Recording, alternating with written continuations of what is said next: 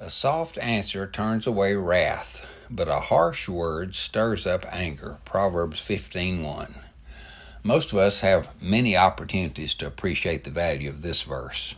This is the difference between responding with a thoughtful, soft answer and reacting with a harsh word.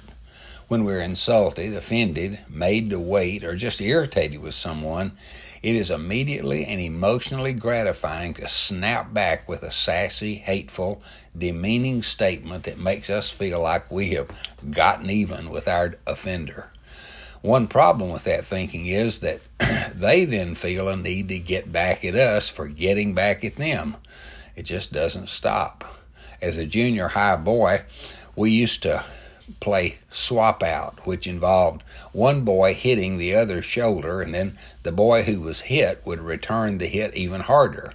Then the first boy returned the second hit, and on and on it would go until both were bruised and stupid.